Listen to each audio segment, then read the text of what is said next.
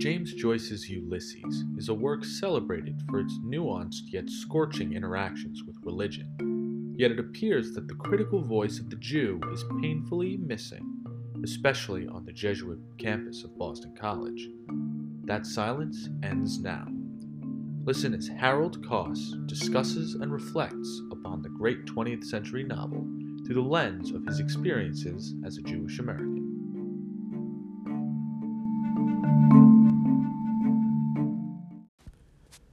Episode 3 Proteus Stephen's gentle stroll on the beach thankfully lacks any instances of anti Semitism, which is certainly appreciated. The only aspects that I found noteworthy at the beginning is Stephen's thoughts on Eve after imagining two midwives carrying a misbirth. Eve is, of course, described as without a navel because she was created by Adam and not born. This imagery reminded me of line 708 in Telemachus, where Buck Mulligan boasted that his twelfth rib is gone. Clearly, this is a reference to Adam removing his rib to create Eve. But besides this, I am unsure of what Joyce is attempting to convey with his repeated references to the first humans. At least, the first humans according to my parents. I also found Stephen's depiction of his father at line 62 to be quite relatable. Stephen clearly understands that there is a level of dissatisfaction from his father towards himself, as he asks whether Stephen could have flown a bit higher. Growing up, I was no stranger to this level of feeling like I have let my parents down. It's called Jewish guilt for a reason.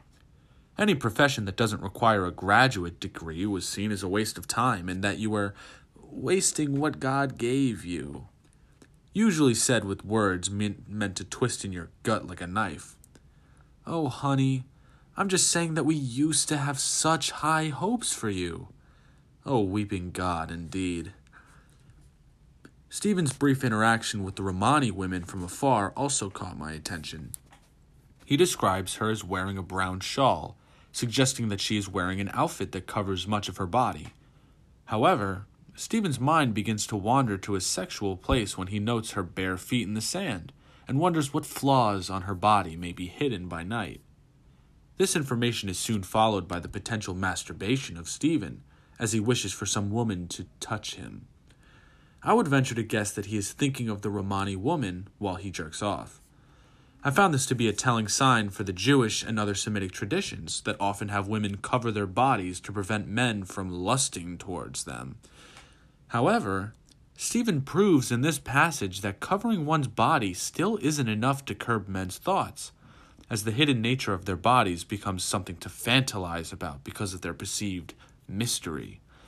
Religion may try to do something about it, but men's thoughts will always start between their legs before reaching their brains, even if an entire set of clothing is covering the view. Besides these general cultural references, there was not much to analyze from a Jewish perspective within these pages, as it is clear that Stephen is kinder towards Jewish people, but doesn't spend too much time thinking about them explicitly. Perhaps his Jewish education is to thank for erasing the people who invented his God. Instead, there are plenty more references to Catholic Latin phrases. Omnis caro ad te veniet at 396 et vidit Deus at 440. I suppose that this is the equivalent of saying silent Hebrew prayers to oneself, but this would be worthless for a Jew. A minyan, or quorum of ten people, must be present for a prayer to be valid. So don't expect Jewish versions of Stephen to be walking around all during the day reciting Baruch atah Adonai and expecting anything besides their own pretension.